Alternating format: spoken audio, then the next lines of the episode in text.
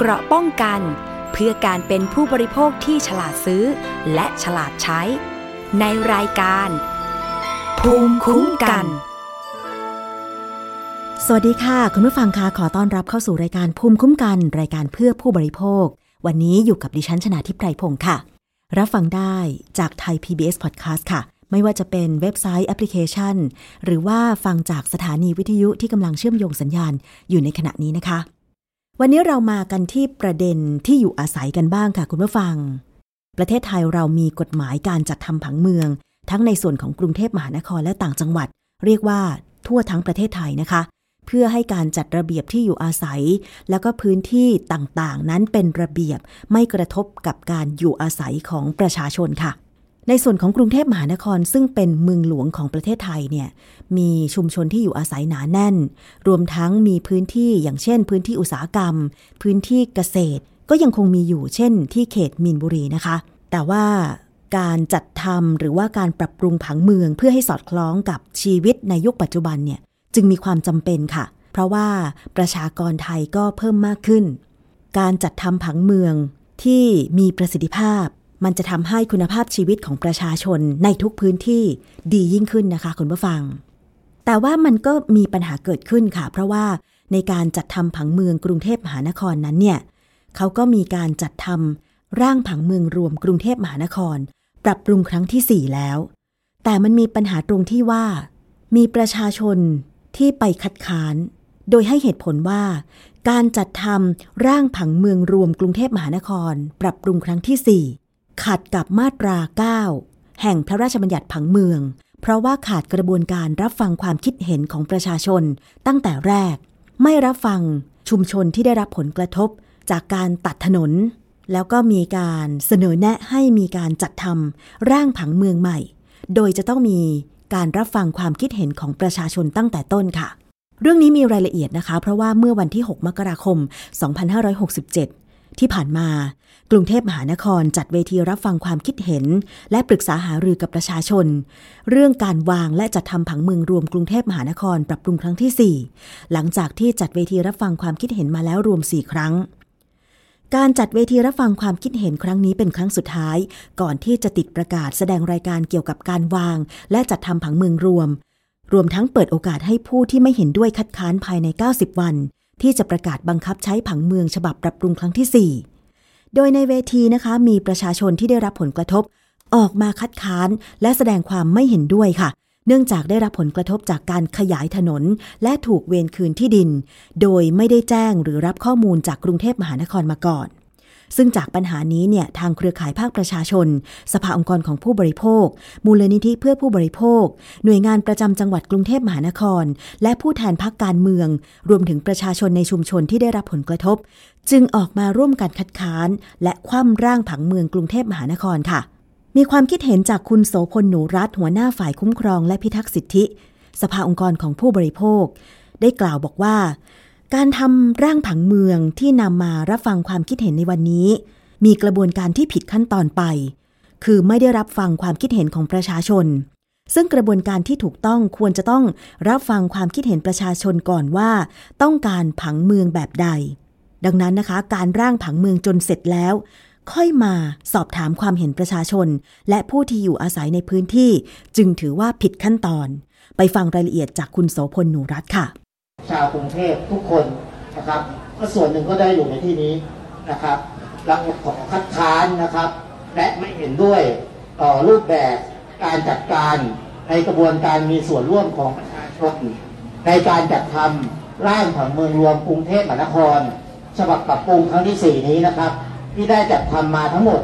นะครับรวมถึงที่มีขึ้นในวันนี้นะครับ เนื่องจากเป็นการดำเนินการที่ไม่เป็นไปตาม พระราชบัญญัติการผังเมืองพศ 2562 นะครับและเราขอเรียกร้องนะครับว่า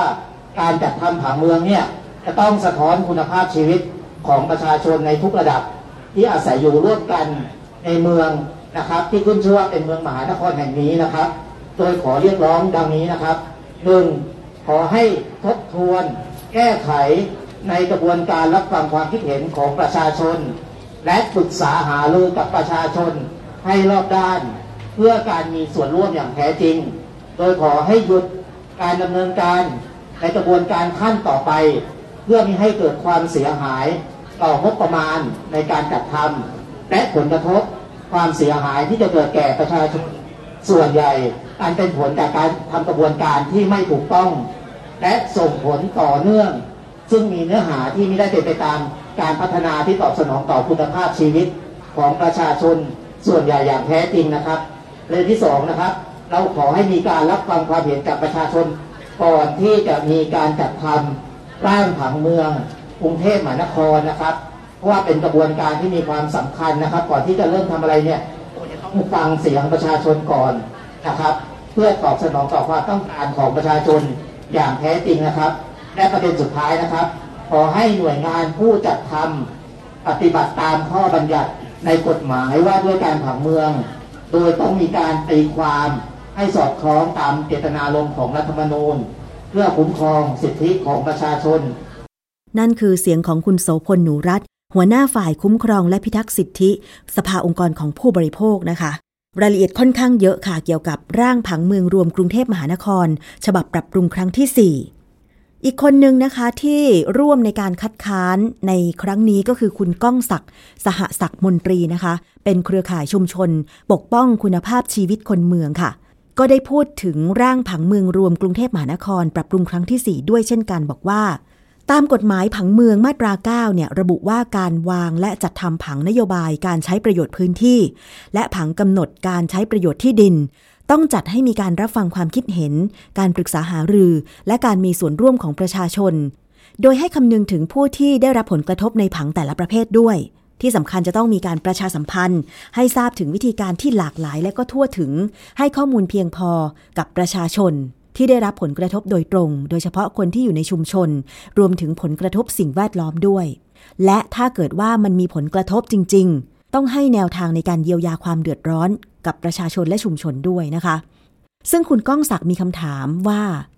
ในการร่างผังเมืองที่ขีดเส้นการเวรคืนถนน 148 สาย ระยะทาง 600 กว่ากิโลเมตร ที่พาดผ่านหลังคาบ้านประชาชน แต่ประชาชนไม่รู้เรื่องเลย แล้วใครเป็นคนขีดเส้นถนนกว้าง 12 เมตร 16 เมตร 20 เมตร 30 เมตร และ 40 เมตร ได้ถามประชาชนแล้วหรือยังนะคะ แล้วก็มีคำถามเพิ่มเติมบอกว่า ประชาชนได้ประโยชน์อะไรจากถนนที่กว้างขึ้น นอกจากบริษัทอสังหาริมทรัพย์ นี่คือคำถามจากคุณก้องศักดิ์สหศักดิ์มนตรีมีกี่คนที่รู้เพราะว่าเขาทำกระบวนการเหล่านี้อยู่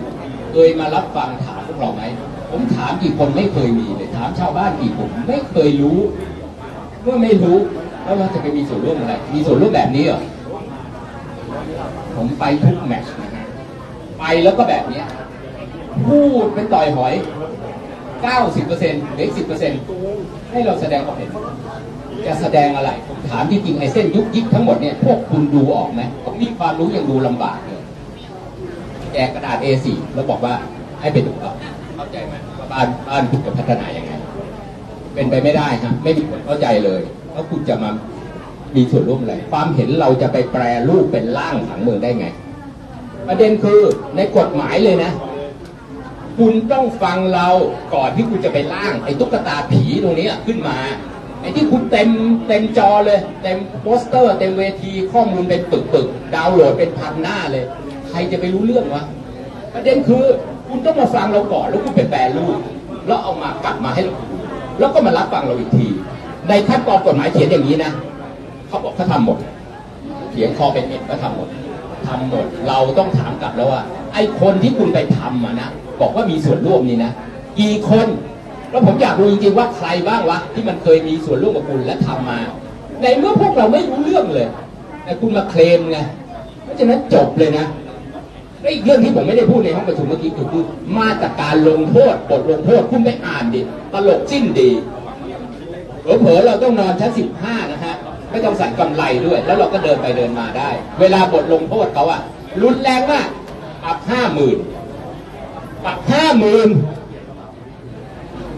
จำคุกหกเดือน ไม่เคยมีใครติดคุกจากกฎหมายผังเมืองเพราะมันไม่มีน้ำยา มันไม่เคยบังคับใช้ได้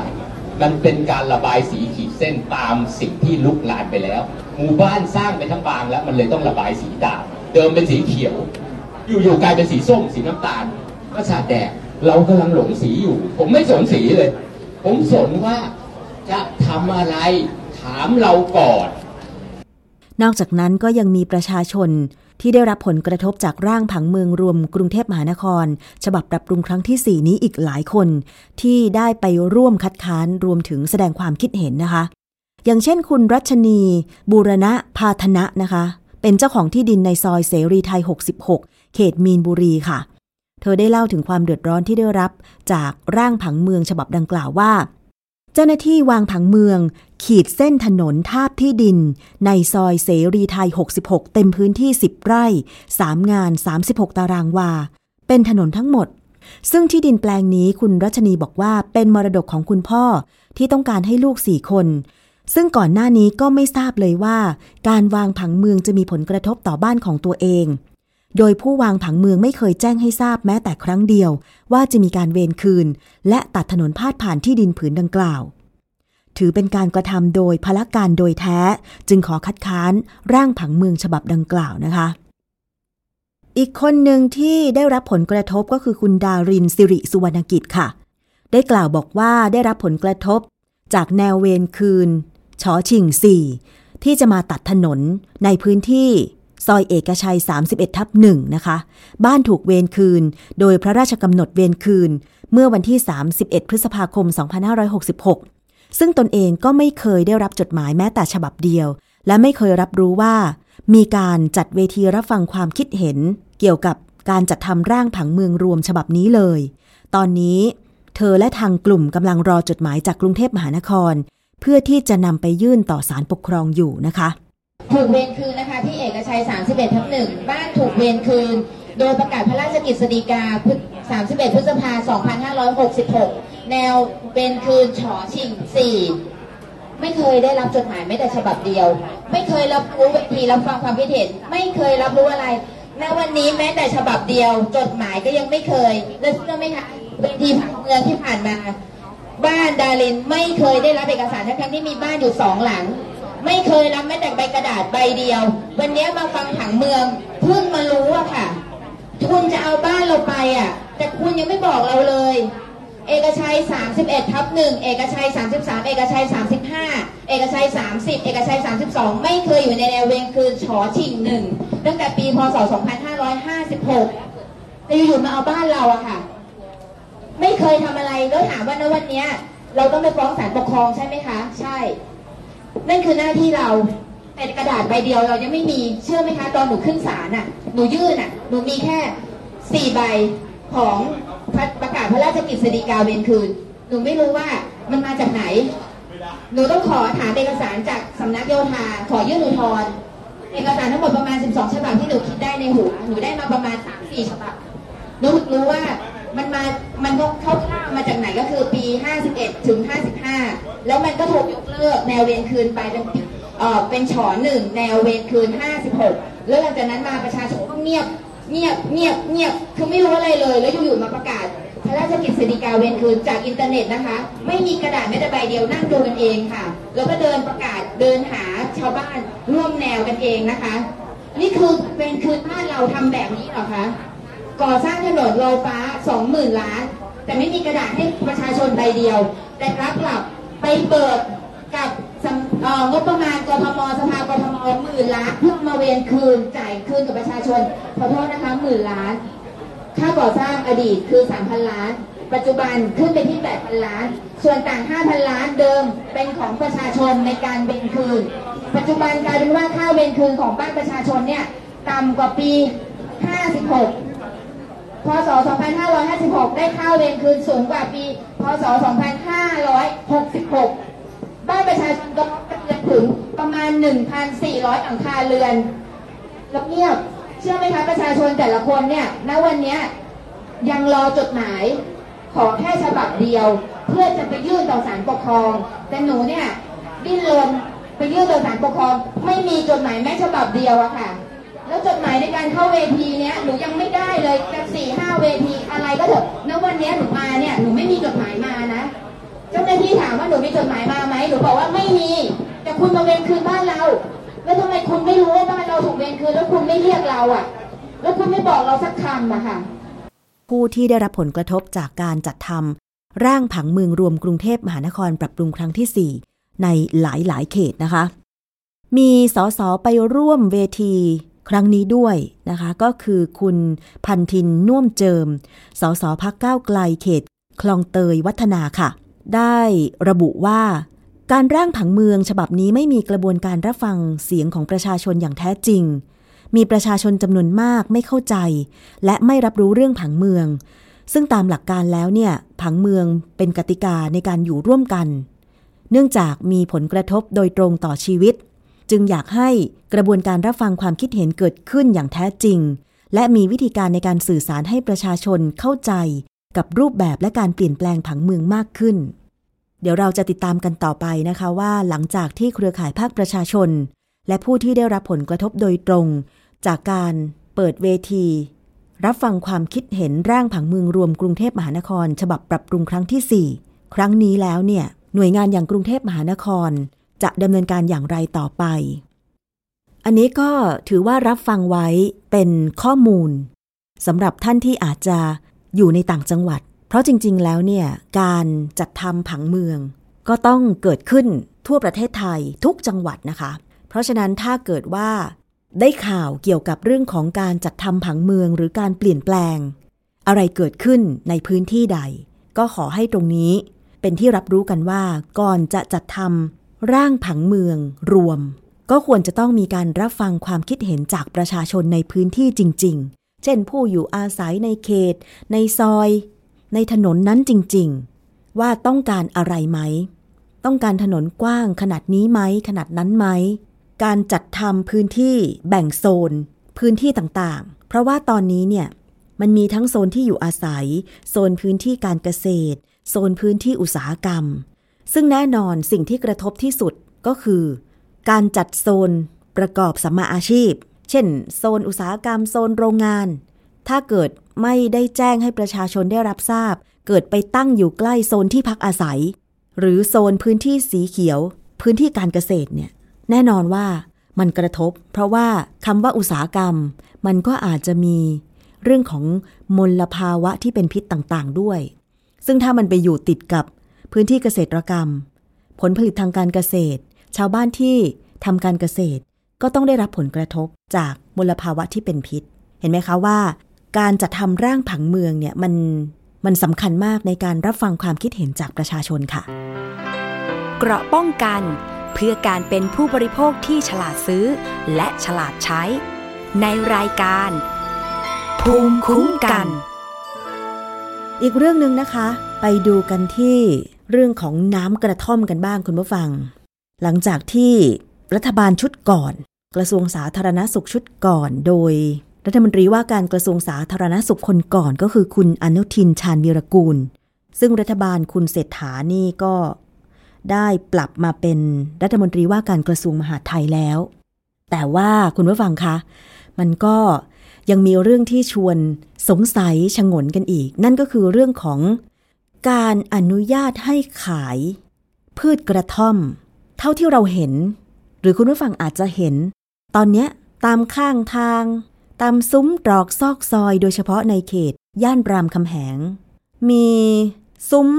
ข้างทาง หรือการตั้งโต๊ะขาย พืชกระท่อม คือเราเคยนำเสนอเกี่ยวกับสรรพคุณของพืชกระท่อมแล้วนะ เมื่อก่อนเนี่ยจัดเป็นสารเสพติด แต่พอยุคคุณ อนุทินชาญวีรกูลเนี่ยกลับมีการอนุญาตให้ใช้พืชกระท่อมในทางยา อันนี้ก็งงเหมือนกัน เพราะว่ามันมีฤทธิ์ต่อสมองนะคะ ล่าสุดมีข่าวบอกว่า การต้มน้ำกระท่อมขายคือผิดกฎหมายเต็มๆ งงไหมคะคุณผู้ฟัง แสดงว่าตอนนี้คือ อนุญาตให้ขายพืชกระท่อมเฉพาะเป็นใบ ใครที่ต้มน้ำขาย บรรจุขวดขวดขายเนี่ย ผิดกฎหมาย แล้วดิฉันก็เห็นมีข่าวว่า ไปตามจับคนที่ต้มน้ำกระท่อมขายด้วย หลังจากที่มีการปลดพืชกระท่อมออกจากบัญชียาเสพติดทำให้บางพื้นที่ที่มีการบริโภคพืชกระท่อม ตามวิถีชาวบ้านที่นำใบสดมาเคี้ยว แล้วก็มีการปลูก การครอบครองหรือแจกจ่ายใบสดอย่างเสรี หรือนำมาเป็นส่วนผสมอาหารเพื่อขาย แต่ล่าสุดได้มีการผลิตน้ำกระท่อมออกมา วางขายตามข้างทางถนนหลวง ตามตรอกซอกซอย หรือช่องทางออนไลน์ก็มี เป็นที่เปิดเผยทั่วทั้งประเทศ ทั้งทั้งที่ก็ยังไม่มีกฎหมายใดรองรับ ว่าน้ำกระท่อมสามารถขายได้ หรือพูดง่าย ๆ ก็คือว่า ใครต้มน้ำกระท่อมขาย คือผิดกฎหมายสำนักงงานคณะกรรมการอาหารและยาหรืออยระบุบอกว่า น้ำต้มกระท่อม ชากระท่อม จัดเป็นผลิตภัณฑ์สมุนไพร ผู้ประกอบการจะต้องขออนุญาตผลิตตามพรบ ผลิตภัณฑ์สมุนไพรพุทธศักราช 2562 ขณะที่พรบอาหารพุทธศักราช 2522 ยังไม่ให้นำพืชกระท่อม ไปทำอาหารหรือว่าผสมในอาหารเพื่อจำหน่ายได้ อันนี้อ้างอิงตามประกาศกระทรวงสาธารณสุข ฉบับที่ 424 พุทธศักราช 2564 ออกตามความในมาตรา ออกตามความในพรบอาหารพุทธศักราช 2522 เรื่องกำหนดอาหารที่ห้ามผลิตนำเข้าหรือจำหน่าย ซึ่งกำหนดให้อาหารที่ปรุงจากพืชกระท่อม เป็นอาหารที่ห้ามผลิต ห้ามนำเข้า หรือห้ามจำหน่ายนั่นเอง ก็ชัดเจนแล้วนะคะ ดังนั้นค่ะการฝ่าฝืนโดยผลิตและขายอาหาร ที่พรบอาหารห้ามขาย ก็มีโทษจำคุก 6 เดือนถึง 2 ปี ปรับตั้งแต่ 5,000 ถึง 20,000 บาท อันนี้ก็เข้าใจง่าย ๆเลยว่า ถ้าตามกฎหมายแบบนี้นะ แม้กระทั่งน้ำต้มกระท่อมที่ไม่ได้ผสมกับสิ่งใดเลย ก็เป็นสิ่งที่ห้ามผลิต เพื่อขายตามประกาศฉบับนี้ ฉะนั้นนะคะ ผู้บริโภคก็ต้องหลีกเลี่ยง การดื่มเครื่องดื่ม น้ำต้มกระท่อม ห้ามไปซื้อเลยนะ ซึ่งอาจถือได้ว่าเป็นการสนับสนุนสินค้าผิดกฎหมาย ถ้าหากพบว่ามีการขายน้ำต้มกระท่อม แบบโจงแจ้งหรือแอบอยู่ก็ตามเนี่ยทางที่ดีควรจะแจ้งไปที่สำนักงงานคณะกรรมการอาหารและยา สายด่วนโทรศัพท์ 1556 นะ ดิฉันเห็นคลิปหนึ่ง ผู้ชายคนหนึ่งนะใน t ิ k t o k เขาเล่าถึงวิธีการที่เขาพยายามจะเลิกดื่มน้ำกระท่อม ได้ดูอยู่สองสามคลิปโดยสรุปก็คือว่าผู้ชายคนนี้เนี่ย พยายามจะเลิกดื่มน้ำต้มกระท่อม แต่ว่าอาการของเขาค่อนข้างหนัก คือเขาบอกว่ามีอาการ นอนไม่หลับ ดีด กระวนกระวาย ท้องเสีย หงุดหงิดง่ายหุยอาการเขาสารพัดเลย แต่เขาบอกว่าดูอยู่สองสามคลิปคือ คลิปท้ายๆเนี่ยคืออาการลดลงลดลง แล้วก็มีคนไปให้กำลังใจว่าขอเป็นกำลังใจให้เลิกดื่มน้ำกระท่อมได้นะ คุณผู้ฟังเคยเห็นข่าวคนที่ดื่มน้ำกระท่อมมากๆไหมที่ว่าไตวายอะค่ะ เพราะดื่มมากแบบวันหนึ่งไม่รู้กี่ขวด ในกระท่อมก็มีสารเคมีนะคุณผู้ฟัง มันต่างจากการ เคี้ยวใบกระท่อมแค่ใบหรือสองใบนะ อันนี้ต้องทำความเข้าใจใหม่นะคะ ใครที่นิยมดื่มน้ำต้มกระท่อม คือพอเห็นเขาปลดล็อกพืชกระท่อมออกจากบัญชียาเสพติดปุ๊บ ไปเอาใบมาต้มดื่มเป็นขวดขวดๆวันละสามขวดห้าขวดอย่างเงี้ย ต่างจากเมื่อก่อนที่ต้องแอบเคี้ยวใบสด ใบสองใบ เพื่อจะไปทำการเกษตรแบบมีแรงมันดีดอะไรอย่างเงี้ยนะคะ พอดื่มน้ำต้มกระท่อมเป็นขวดๆเนี่ย มันมีสารเคมีที่เข้าสู่ร่างกายมาก มากเกินจนไตและตับขับออกไม่ทัน สุดท้ายคือไตตับทำงานหนักคือไตวาย ต้องไปฟอกไตอีกนะคุณผู้ฟัง นี่คือที่เห็นตามคลิปข่าวเลยนะ เพราะฉะนั้นใครจะดื่มน้ำต้มกระท่อม ศึกษาแล้วก็คิดให้ดีๆก่อน ว่ามันมีประโยชน์กับตัวเราจริงไหมนะคะ อันนี้เป็นห่วงจริงๆ ซึ่งสารเสพติดที่พบในใบกระท่อมก็คือไมทราเจนีน หรือไมทราจินีนนะคะ เป็นสารจำพวกอัลคาลอยด์ออกฤทธิ์กดประสาทส่วนกลาง เช่นเดียวกับยาเสพติดกลุ่มเดียวกันนะคะ ก็คือยาบ้า มันมีสารตัวเดียวกับยาบ้า อันนี้ก็ให้เป็นข้อมูลนะคะ เกี่ยวกับสารเคมีในพืชกระท่อม ก็คิดให้ดีๆนะคะ อีกเรื่องหนึ่งค่ะไปดูกันเกี่ยวกับเรื่องของการหลอกลวงทางออนไลน์ ปีที่ผ่านมา 2566 เนี่ยนะคะ ทางตำรวจไซเบอร์ หรือบชสอทเนี่ย มีการสรุป 10 อันดับคดีออนไลน์ที่มีผู้เสียหายมากที่สุด ก็คือมีผู้เสียหายแจ้งความที่ thaipoliceonline.com มากที่สุดเนี่ยนะคะ อันดับหนึ่งก็คือหลอกให้ซื้อสินค้าและบริการ อันดับสองก็คือหลอกให้โอนเงินเพื่อหารายได้พิเศษ อันดับสามหลอกให้กู้เงิน อันดับสี่ข่มขู่ทางโทรศัพท์ พวกแก๊งคอลเซนเตอร์ อันดับ 5 หลอกให้ลงทุนผ่านคอมพิวเตอร์ อันดับ 6 หลอกให้ติดตั้งโปรแกรมควบคุมระบบ อันดับ 7 หลอกเป็นบุคคลอื่นเพื่อยืมเงิน อันดับ 8 หลอกให้โอนเงินภาษีเพื่อรับรางวัล อันดับ 9 กระทำต่อระบบหรือข้อมูลคอมพิวเตอร์ และอันดับ 10 หลอกให้รักแล้วโอนเงิน นี่คือการหลอกลวงทางออนไลน์ทั้งหมด 10 อันดับ รู้แบบนี้แล้วนะคะ เราทุกคนที่ตอนนี้ก็หลีกเลี่ยงการใช้สื่อสังคมออนไลน์ไม่ได้ หรือการทำธุรกรรมทางออนไลน์ แอปพลิเคชันธนาคารต่างๆ ไม่ได้ ก็ต้องเพิ่มความระมัดระวังให้ยิ่งยิ่งขึ้นไปค่ะ ตอนนี้นะคะทางตำรวจไซเบอร์เขามีการทำเว็บไซต์ เพื่อให้ประชาชนได้เข้าไปเช็คหมายเลขโทรศัพท์ ที่โทรมายังเครื่องโทรศัพท์ของเรา ว่าเบอร์นี้เป็นเบอร์ที่ถูกแจ้งความหรือร้องเรียน ว่าเป็นมิจฉาชีพหรือเปล่า ก็คือทางเว็บไซต์ c h e c k ก่อน .com www checkgon จุด com เว็บไซต์ check ก่อน .com ดิฉันเข้าไปในเว็บไซต์นี้แล้ว เขาจะมีช่องตัวเลือกให้เลือกค่ะว่า ที่คุณได้รับข้อมูลมานั้นเนี่ยนะคะ ทางช่องทางไหน อย่างเช่นถ้าเป็นโทรศัพท์ ก็ให้เราใส่หมายเลขโทรศัพท์ แล้วก็คลิกเช็คดูว่าเป็นเบอร์ของมิจฉาชีพหรือไม่ ถ้าไม่ใช่เบอร์ที่มีข้อมูลถูกแจ้งความหรือร้องเรียน ไม่มีบันทึกว่าเป็นเบอร์มิจฉาชีพ ก็จะบอกให้เราทราบว่าไม่ใช่เบอร์มิจฉาชีพ คือบางทีเนี่ยบางวันได้รับโทรศัพท์ จะไม่รับก็ไม่ได้นะ เพราะเราติดต่องานใช่ไหมคะ ก็ต้องรับ แต่บางทีพอไม่ได้รับปุ๊บ เอ๊ะสงสัยเบอร์นี้ไม่เคยโทรมาเลย ดิฉันก็เอาเบอร์ไป search หาในเช็คก่อน .com ถือว่าเป็นการเช็คให้สบายใจระดับหนึ่งก่อน แค่ระดับเดียวนะ เพราะบางทีคือถ้าเป็นเบอร์มิจฉาชีพจริง แต่ว่ามันใช้เบอร์ใหม่ ยังไม่มีใครรายงานหรือแจ้งความว่าเบอร์นี้เป็นเบอร์มิจฉาชีพ ข้อมูลก็อาจจะไม่ไม่บอกว่าเป็นเบอร์มิจฉาชีพ อันนี้ก็แจ้งไว้ค่ะเผื่อใครได้รับโทรศัพท์ ไม่แน่ใจว่าเป็นของใครหรือเปล่าเอาเบอร์โทรศัพท์นั้นไปเช็คที่เว็บไซต์เช็คก่อน .com ได้ ไปกันที่อีกเรื่องหนึ่งค่ะ ตอนนี้นะคะอาจจะเป็นข่าวดีสำหรับผู้บริโภคที่อาจจะมีหนี้สินอยู่ แล้วอยากจะปิดหนี้ก่อนกำหนดครบสัญญา ตอนนี้นะคะทางธนาคารแห่งประเทศไทย ได้ออกประกาศ ห้ามมิให้ผู้ประกอบธุรกิจ เรียกเก็บดอกเบี้ย เบี้ยปรับ ค่าปรับ ค่าบริการ ค่าธรรมเนียม หรือค่าใช้จ่ายใด ๆสำหรับกรณีผู้บริโภค ไถ่ถอนหรือชำระคืนสินเชื่อก่อนครบกำหนด มีผลแล้วนะคะตั้งแต่ 1 มกราคม 2567 ที่ผ่านมา เนื้อหาหลักๆสำหรับประกาศฉบับนี้ ก็คือ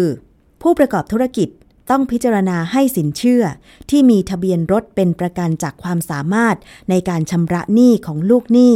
ตามแนวทางการให้สินเชื่อ อย่างมีความรับผิดชอบและเป็นธรรม และพิจารณาจากความสามารถในการชำระหนี้โดยรวมของผู้บริโภค ตอนนี้ดิฉันก็ได้รับข้อมูล ความคิดเห็นจากคนรอบๆตัวเยอะมากเลยว่า ไปซื้อมอเตอร์ไซค์ไปซื้อเงินสดไม่ได้แล้วต้องซื้อเป็นเงินผ่อน เท่านั้น แล้วไม่ใช่ร้านเดียวนะ เกือบทุกร้านที่เขาไปถามเลย ต้องซื้อมอเตอร์ไซค์เป็นเงินผ่อนเท่านั้น บางคนบอกว่าจะไปปิดชำระหนี้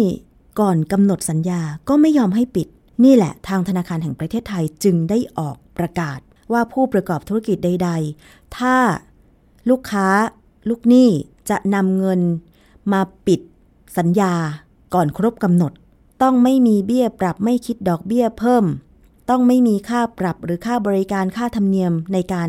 ชำระหนี้ก่อนครบกำหนด เนื้อหาสำคัญที่ 2 ก็คือ นี่แหละ ห้ามมิให้ผู้ประกอบธุรกิจเรียกเก็บดอกเบี้ย เบี้ยปรับค่าปรับค่าบริการหรือค่าธรรมเนียมใด ๆสำหรับกรณีผู้บริโภคไถ่ถอนหรือชำระคืนสินเชื่อก่อนครบกำหนด ทั้งเต็มจำนวนหรือบางส่วน สาเหตุที่ธนาคารแห่งประเทศไทยต้องออกประกาศนี้ ก็เพื่อให้ผู้ประกอบธุรกิจ มีการให้สินเชื่ออย่างมีคุณภาพ และห้ามคิดดอกเบี้ยหรืออื่น ๆ กรณีผู้บริโภคไถ่ถอนสินเชื่อก่อนกำหนดทำให้ผู้บริโภคมีทางเลือกในการไถ่ถอนหรือจ่ายคืนสินเชื่อก่อนกำหนด หรือสามารถเปลี่ยนผู้ให้บริการหรือรีไฟแนนซ์ได้ โดยไม่มีอุปสรรค ซึ่งจะช่วยส่งเสริมให้เกิดการแข่งขันในตลาดที่จะส่งผลดีต่อผู้บริโภค ที่สำคัญนะคะ การเปลี่ยนแปลงครั้งนี้ทำให้เกิดการบริการลูกค้าอย่างเป็นธรรม และเพื่อเป็นแนวทางกำและเพื่อเป็นแนวทางในการกำกับดูแล กรณีการเก็บดอกเบี้ย ถ้าผู้บริโภคไถ่ถอนหรือคืนสินเชื่อก่อนกำหนดสำหรับสินเชื่อรายย่อยประเภทต่าง ๆ ให้สอดคล้องกัน มันก็ดีนะคุณผู้ฟัง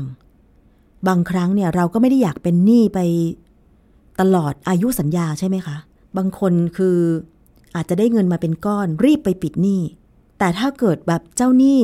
ไม่รับชำระหนี้เหมือนที่เป็นข่าวอะลูกหนี้จะทำยังไง ก็ต้องรับภาระจ่ายดอกเบี้ย ไปตลอดอายุสัญญาหรอ ใช่ไหมคะ ซึ่งมันก็ไม่เป็นธรรม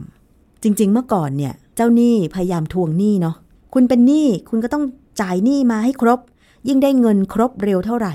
เจ้าหนี้นี่โอ้โหยิ้มออกดีใจ แต่สถานการณ์ปัจจุบันบางครั้งไม่เป็นอย่างนั้น เจ้าหนี้อยากให้เราเป็นหนี้ยาวๆ เพื่อจะได้ดอกเบี้ยเยอะๆ กินดอกเบี้ยเราไปตลอด เราก็หาเงินใช้หนี้จ่ายดอกเบี้ยไปสิใช่ไหมคะการออกประกาศฉบับนี้หลักๆ ก็เพื่อให้ผู้บริโภค มีทางเลือกในการถ่ายถอน หรือชำระคืนสินเชื่อก่อนครบกำหนด หรือลดปัญหาอุปสรรคในการเปลี่ยนผู้ให้บริการ เราจะรีไฟแนนซ์ไปธนาคารไหนก็ได้ ถ้าเราผ่าน การพิจารณาของธนาคารใหม่ ใช่ไหมคะคุณผู้ฟัง หรือแม้แต่สินเชื่อ รถยนต์ รถมอเตอร์ไซค์มาฟังความคิดเห็นของคนในแวดวงธนาคารกันบ้างค่ะ คุณถากรปิยพันธ์ ผู้จัดการใหญ่ TMB ธนาชาติ เปิดเผยว่า ประกาศห้ามแบงค์คิดอัตราดอกเบี้ย ค่าปรับและค่าบริการอื่น กรณีที่ลูกหนี้ชำระหนี้ก่อนกำหนด ส่วนนี้ประเมินว่า ก็ไม่น่าจะกระทบกับธนาคาร เนื่องจากผู้ให้บริการสินเชื่อภายใต้กำกับของธนาคารแห่งประเทศไทย ในปัจจุบันมีการให้สินเชื่อแบบลดต้นลดดอกเบี้ยสำหรับลูกหนี้อยู่แล้ว ซึ่งกรณีที่ปิดหนี้ก่อนกำหนด หรือชำระหนี้มากกว่าค่างวดที่กำหนด ทั้งนี้ในส่วนของธนาคาร TTB บอกว่า ลูกค้าประมาณ 1-2%เท่านั้นที่จะมีการปิดหนี้ก่อนกำหนด หรือคิดเป็นหลักหลายพันล้านบาทต่อปี หากเทียบกับสินเชื่อรายย่อยที่ปล่อยทั้งหมด ซึ่งเบื้องต้นเชื่อว่าการกำหนดมาตรฐานเกณฑ์การให้สินเชื่อนี้ จะเป็นส่วนช่วยลูกหนี้มากขึ้น ทั้งลดภาระลูกหนี้ให้ลดลง และให้ได้รับดอกเบี้ยที่เป็นธรรมมากขึ้น นอกจากนี้นะคะยังเป็นการทำให้การปล่อยสินเชื่อ มีมาตรฐานทั้งระบบ เนื่องจากปัจจุบันผู้ให้บริการมีความหลากหลาย คือมีทั้งสถาบันการเงินที่ภายใต้การกำกับของธนาคารแห่งประเทศไทย และนอกการกำกับธนาคารแห่งประเทศไทย ด้วยเนี่ยนะคะ อย่างเช่นบริษัทสินเชื่อที่โฆษณาตามทีวีต่างๆ อันนี้ก็เป็นผู้ให้บริการสินเชื่อแต่ว่าอยู่นอกกำกับของธนาคารแห่งประเทศไทย การประกาศแบบนี้ของธนาคารแห่งประเทศไทยก็คือ จะสามารถกำกับดูแล สถาบันการเงินที่ให้สินเชื่อทุกแบบมาอยู่ภายใต้เกณฑ์เดียวกันทำให้เกิดการแข่งขันด้วยมาตรฐานเดียวกันมากขึ้น การคิดดอกเบี้ยของธนาคารในปัจจุบัน อย่างเช่นรถใหม่เกิน 15%ต่อปี รถเก่า 10%ต่อปี ซึ่งต่ำกว่านอกระบบ และที่ผ่านมาการปล่อยสินเชื่อของธนาคาร ส่วนใหญ่มีการลดต้นลดดอกเบี้ยทำให้เปิดโอกาสให้ลูกหนี้สามารถปิดหนี้ได้ก่อนกำหนดอยู่แล้ว ดังนั้นนะคะ ส่วนนี้ธนาคารมองว่าไม่กระทบ และจะทำให้การปล่อยสินเชื่อทั้งระบบเป็นมาตรฐานเดียวกันมากขึ้น ส่วนประกาศเกี่ยวกับการให้สินเชื่ออย่างรับผิดชอบและเป็นธรรม ส่วนนี้ทางคุณถากร ผู้จัดการใหญ่ TMB ธนาชาติบอกว่า ทางธนาคารมีการเตรียมพร้อมมาสักระยะหนึ่งแล้วตั้งแต่ปี 2566 เช่น การไม่โฆษณาเกินไป การปล่อยสินเชื่ออย่างรับผิดชอบและเป็นธรรมมากขึ้น โดยหลังจากนี้อาจจะเป็นการโฆษณาผ่านแคมเปญการตลาดลดลง แต่อย่างไรก็ตาม ระยะข้างหน้าก็ยอมรับว่าจะมีการเข้มงวดมากขึ้นในการปล่อยสินเชื่อโดยดูจากภาระหนี้ของผู้กู้มากขึ้น เพื่อให้มีความสัมพันธ์กับรายได้ และให้ผู้กู้มีรายได้เหลือเพียงพอในการดำรงชีพ อันนี้ก็คือความคิดเห็นของผู้ที่อยู่ในแวดวงธนาคารนะคะ แต่ว่าก็เป็นประโยชน์สำหรับผู้บริโภคค่ะ ในเรื่องของภาระดอกเบี้ย เราก็อยากได้ภาระดอกเบี้ยที่เป็นธรรมอะเนาะมีเงินก็อยากไปปิดหนี้ก่อนอยู่แล้วล่ะ และนี่ก็คือช่วงแรกของรายการภูมิคุ้มกันรายการเพื่อผู้บริโภคนะคะ เรายังมีอีกช่วงหนึ่งนั่นก็คือคิดก่อนเชื่อ ไปฟังกันว่าวันนี้นำเสนอเรื่องของอะไรค่ะ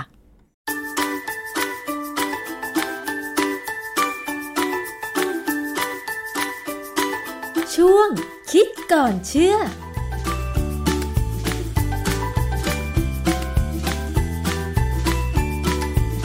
พบกันในช่วงคิดก่อนเชื่อกับ ดรแก้วกังสดานนภัยนักพิษวิทยากับดิฉันชนาทิพไพรพงศ์ค่ะ วันนี้เราจะมาคุยเกี่ยวกับเรื่องของแคลเซียม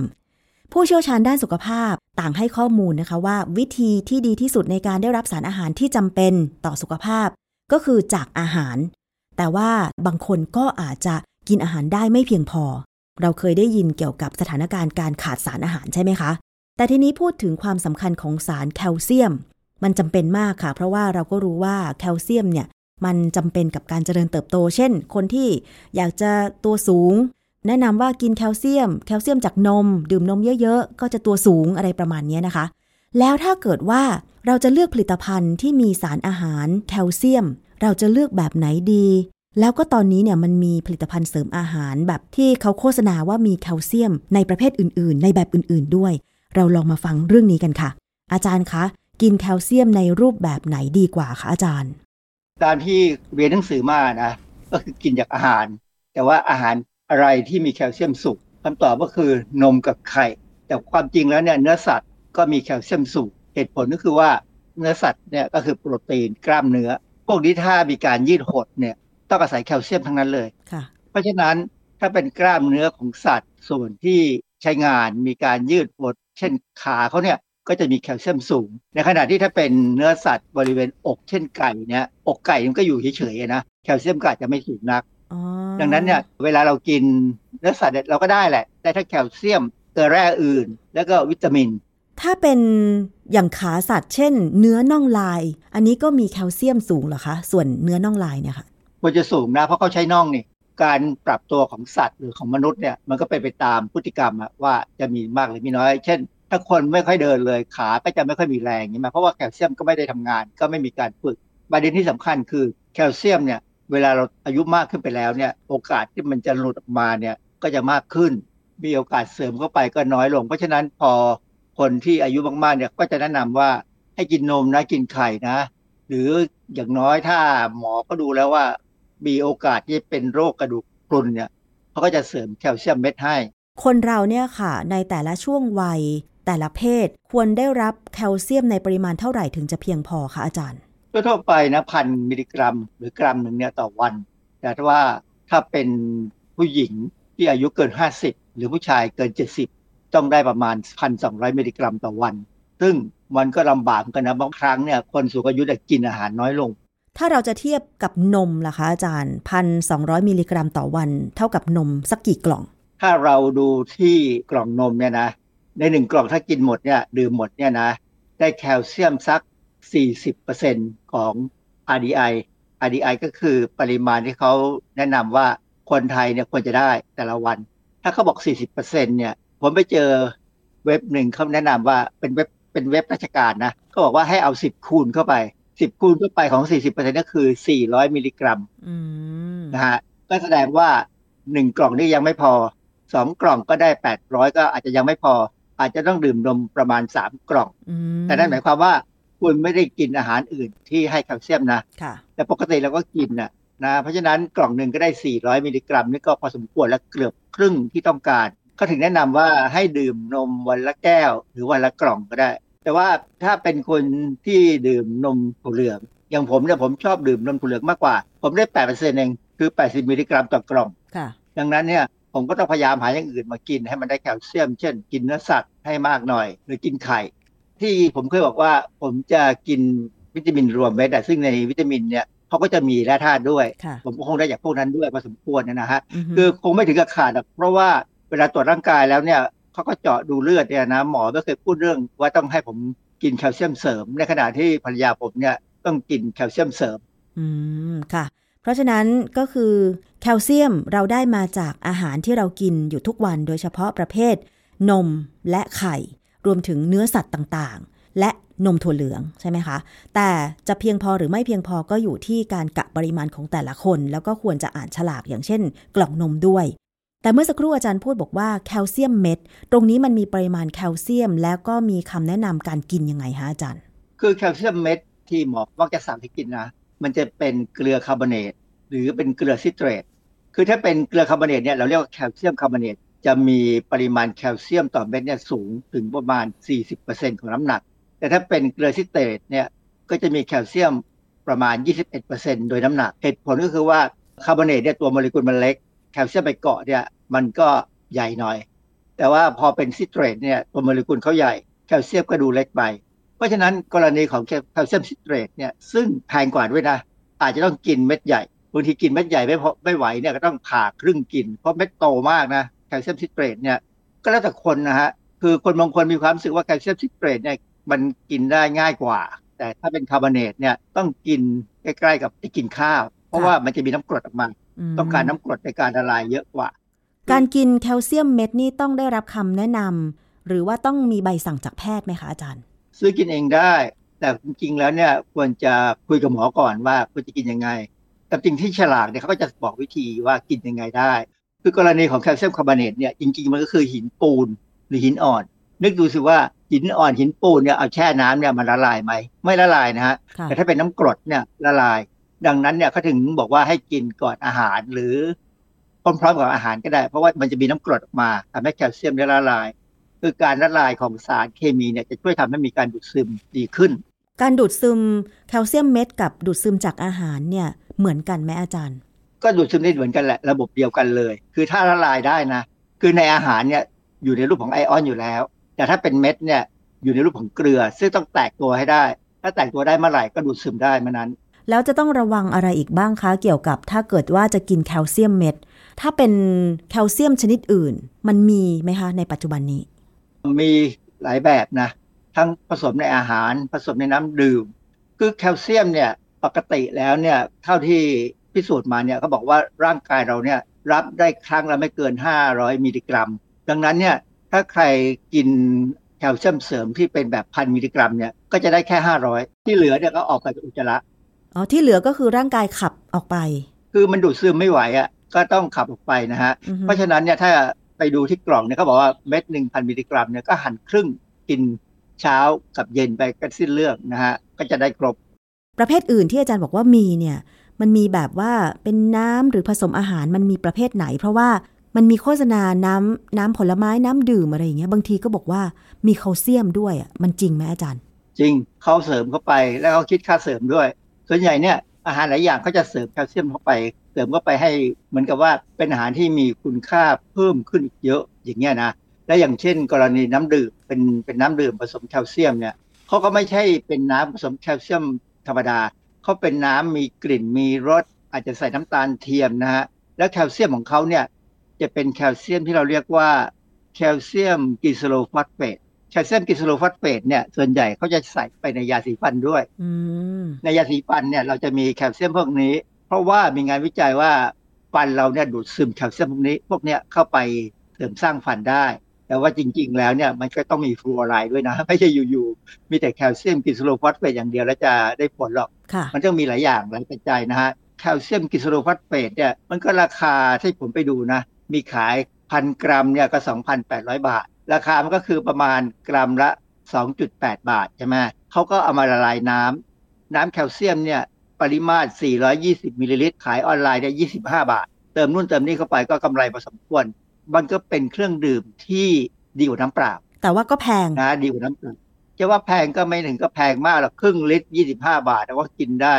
ก็มีรสชาติพอสมควรที่ทำให้เราไม่เบื่อ แต่การดื่มน้ำที่มีรสชาติเนี่ยบางครั้งก็ไม่ดี เพราะว่า เราจะรู้สึกกระหายอยู่ตลอดเวลา มันเหมือนดื่มแล้วไม่หายไม่หายอยากอะนะฮะค่ะ แล้วถ้าใครอยากจะประหยัดไม่อยากจะเสียเงินซื้อน้ำดื่มผสมแคลเซียม แต่ต้องการแคลเซียมเหรออาจารย์มันมีแหล่งอื่นอีกไหมผมเคยอ่านหนังสือพิมพ์นะก็มีคนบ่นว่าน้ำประปาเนี่ยดื่มเข้าไปแล้วอาจจะเป็นนิ่วเพราะมีเกลือเยอะก็มีคนของการประปาเนี่ยเขาก็ออกมาให้ข้อมูลว่า คือปกติน้ำประปาเนี่ยถ้าลองใส่ตุ่มเนี่ยทิ้งไว้สักพักหนึ่งเราจะเห็นมีฝ้า ขาวบางๆลอยอยู่ ซึ่งอันเนี้ยจริง ๆ แล้วคือตะกอนของแคลเซียมคาร์บอเนตอืมซึ่งมันจะรวมตัวกันขึ้นมา ซึ่งโดนความร้อนจากแดดหรือจากอะไรก็ตามเนี่ยทำให้มันกลายเป็นตะกอนให้เห็นอืมอันนี้คนก็กลัวว่าเอ๊ะถ้ากินน้ำดื่มน้ำประปาเข้าไปแบบน้ำไม่ได้ต้มนะ เพราะถ้าต้มเมื่อไหร่เนี่ยจะกลายเป็นตะกันค่ะคือเอาเอาตะกอนเนี่ยตกลงไปได้ แต่ก็ไม่ได้หมายความว่าน้ำประปาที่ต้มจะไม่มีแคลเซียม เพราะว่าอาจจะมีแคลเซียมในรูปอื่น เช่นแค ลเซียมคลอไรด์ซึ่งอันนี้จะทำให้เป็นน้ำกระด้างถาวรอันนี้เวลาโดนความร้อนเนี่ยไม่ตกก่อน น้ำประปาเนี่ยเป็นแหล่งของแคลเซียมที่ดีพอสมควร แต่ว่าถ้าเราไปกรองเมื่อไหร่นะแคลเซียมถูกกรองออกไปนะ ไม่ไม่มี การใช้น้ำประปาเนี่ยถ้าเราเปิดจากก๊อก ส่วนมากก็คือเราจะไม่เอาไปดื่มอะค่ะ เราก็จะใช้แค่ล้างถ้วยล้างจานล้างผัก แต่ถ้าเราจะใช้ดื่ม เราก็ต้องกรองและเอาไปต้ม แบบนี้แคลเซียมมันก็ออกหมดสิคะอาจารย์ ใช่ครับ มันก็เป็นการกรองออกไปได้หมดถ้าเครื่องกรองดี ถ้าเครื่องกรองไม่ดี มันก็หลุดไปด้วย มันก็ได้ออกมาได้บ้างนะฮะถ้าเราใช้น้ำประปาเนี่ย เช่นเออหุงข้าวเนี่ย เราก็ใช้น้ำประปาธรรมดาได้เลย เพราะว่าความร้อนในการหุงข้าวเนี่ยมันฆ่าเชื้อโรคได้ แต่นี่หมายความว่าน้ำประปานี้เรามั่นใจนะว่ามาจากแหล่งที่เชื่อถือได้ เพราะว่าถ้าเราบอกว่าน้ำประปาทั่วประเทศเนี่ยมันมาตรฐานไม่เท่ากันเลย บางแห่งเนี่ยเราดูในข่าวเนี่ยออกมาสีเหลืองๆด้วยซ้ำใช่นะ อย่างประปาหมู่บ้านเนี่ยอาจารย์แถวหมู่บ้านดิฉันเนี่ยเขาเอาน้ำจากแหล่งธรรมชาติภูเขาอะไรอย่างเงี้ยค่ะอาจารย์ ซึ่งบางวันก็มีตะกอนสังเกตจากน้ำในห้องน้ำอะค่ะ แต่ว่าถ้าเป็นประปาในกรุงเทพก็คือสะอาดคุณภาพไม่เหมือนกันนะคะอาจารย์น้ำประปาต่างกันเยอะฮะเพราะว่าไอ้ระบบประปาเนี่ยความหมายจริง ๆเขาคือการทำให้เราสะดวกที่มีน้ำใช้อุปโภคบริโภค แต่เขาก็ไม่ได้พูดถึงว่ามันจะต้อง ไม่มีนู่นไม่มีนี่ คือมันขึ้นอยู่กับว่าถ้าเราอยู่ในกรุงเทพเนี่ยก็ได้เปรียบเป็นที่น่าเห็นใจมากสำหรับคนต่างจังหวัดนะยิ่งเวลาดูข่าวแล้วผมผมสะท้อนใจนะ ผมสงสารเขาว่าทำไมก็ถึงต้องเผชิญกับน้ำที่เป็นอย่างนั้นใช่ทำไมหน่วยงานที่รับผิดชอบไม่ทำให้ดี จากที่อาจารย์เล่ามาจะเห็นได้ว่าเราได้แคลเซียมจากทั้งอาหาร แคลเซียมเม็ดแล้วก็น้ำดื่มที่ผสมแคลเซียม รวมถึงน้ำประปาก็มีแคลเซียมด้วย มันมีคำแนะนำหรืออะไรที่ควรระวังไหมคะ เพราะว่าแคลเซียมเนี่ยถึงแม้มันจะมีประโยชน์ แต่ว่ามันก็คือสารชนิดหนึ่งที่เข้าสู่ร่างกายเราใช่ไหมคะอาจารย์เออผมไปเจอข้อมูลจากเว็บของมหาวิทยาลัยฮาร์วาร์ดนะ มีบทความที่แนะนำเขาบอกว่าพยายามเลี่ยงผลิตภัณฑ์แคลเซียมที่ทำจากธรรมชาตินะบางครั้งเนี่ยมีความเข้าใจที่คลาดเคลื่อนนะที่บอกว่าพอธรรมชาติแล้วเนี่ยจะปลอดภัยซึ่งความจริงไม่ใช่นะฮะ สิ่งที่มาจากธรรมชาติบางครั้งก็อาจจะมีอันตรายได้ เช่น ก็บอกว่าถ้าแคลเซียมมาทำจากเปลือกหอย กระดูกปนปะการังอะไรเงี้ยนะฮะมันอาจจะมีสารพิษที่อยู่ในทะเลตรงนั้นเนี่ยเข้าไปฝังอยู่ด้วยกับแคลเซียมไม่ดีนะ ต้องระวังคือพูดง่ายๆถ้าจะซื้อแคลเซียมเม็ดมากินเนี่ยซื้อจากยี่ห้อที่หมอเขาแนะนำมาแหละนะฮะหรือว่ามีการโฆษณาแล้วออยเขาดูแลอยู่แล้วนะอันนั้นก็คงจะปลอดภัยพอสมควร ที่สำคัญคืออย่ากินเกินที่เขา กำหนดเอาไว้นะเขาบอกให้กินวันละกี่เม็ดก็กินตามนั้นค่ะแล้วก็บางคนเนี่ยอย่างอย่างผมเนี่ยผมกินวิตามินเม็ดเนี่ยซึ่งมันมีแร่ธาตุอยู่ด้วยเนี่ย ในแร่ธาตุพวกนี้ก็จะมีเหล็กกับสังกะสีอยู่ เขาบอกว่าถ้ากินกับเหล็กหรือสังกะสีเนี่ยต้องกินแคลเซียมแยก เพราะว่าแร่ธาตุพวกเนี้ยเขาใช้ช่องทางเข้าไปในร่างกายเราเนี่ยช่องทาง เดียวกันบ้าง หรือใกล้กันเนี้ยมันจะมีการแย่งกันค่ะหรือบางครั้งถ้าเราไปกินพร้อมกับยาปฏิชีวนะ เช่นเทตราไซคลิน ซึ่งยาตัวนี้ไม่ค่อยมีคนใช้แล้วนะค่ะแต่บางคนอาจจะยังใช้อยู่บ้าง หรือกินยารักษาภาวะไทรอยด์ต่ำ ที่ชื่อว่าเลโวไทรอกซินเนี่ยต้องกินในระยะเวลาที่ห่างจากการกินแคลเซียมเนี่ยหลายชั่วโมง อย่ากินยากับแคลเซียมเนี่ยพร้อม ๆ กัน เพราะว่ามันจะตีกันอืมต้องทิ้งเวลาให้มันห่างกันมากหลายชั่วโมงเลยใช่ไหมอาจารย์ๆ ต้องหลายชั่วโมงเพราะว่าต้องรอให้ยานี้ซึมให้หมด ดูดซึมให้หมดหรือแคลเซียมดูดซึมให้หมดเพื่อกินยา และที่สำคัญนะกินแคลเซียมให้เยอะยังไงก็ตาม ถ้าเราไม่โดนแดดเลย ไม่ได้วิตามินดีเลยเนี่ยนะไม่มีการสร้างวิตามินดีเนี่ยก็ดูดซึมแคลเซียมไม่ค่อยดี เพราะว่าอืมกระบวนการดูดซึมแคลเซียมเนี่ยต้องใช้วิตามินดี ดังนั้นเนี่ยถ้าเป็นที่เมืองนอกนะแคลเซียมเม็ดเขาบางครั้งจะผสมวิตามินดีด้วย เพราะว่าอ๋อคนฝรั่งเนี่ยเขาไม่ค่อยโดนแดดอะใช่หิมะมันลงค่ะ บ้านเราไม่ต้องไปซื้อวิตามินดีมากินเพราเรามีแดดที่พอจะสังเคราะห์วิตามินดีได้ เพราะฉะนั้นเวลากินแคลเซียมเนี่ยหมั่นที่จะโดนแดดบ้างค่ะ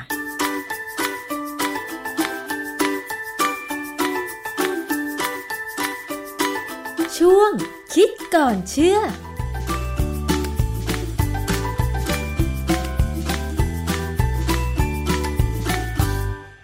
นั่นคือคิดก่อนเชื่อกับดรแก้วกังสดานนภัยนักพิษวิทยาและนักวิจัยนะคะ วันนี้รายการภูมิคุ้มกัน รายการเพื่อผู้บริโภคหมดเวลาลงแล้ว ขอบคุณทุกท่านที่ติดตามรับฟัง ดิฉันชนะทิพไพรพงศ์ต้องลาไปก่อนนะคะ สวัสดีค่ะ ติดตามฟังรายการได้ที่เว็บไซต์ thaipbspodcast.com และ YouTube Thai PBS Podcast ฟังทางแอปพลิเคชัน Thai PBS Podcast Spotify Google Podcast Podbean SoundCloud และ Apple Podcast กดติดตามเป็นเพื่อนกัน ทั้ง Facebook Twitter Instagram และ YouTube ไทย PBS Podcast แค่ฟัง ความคิดก็ดังขึ้น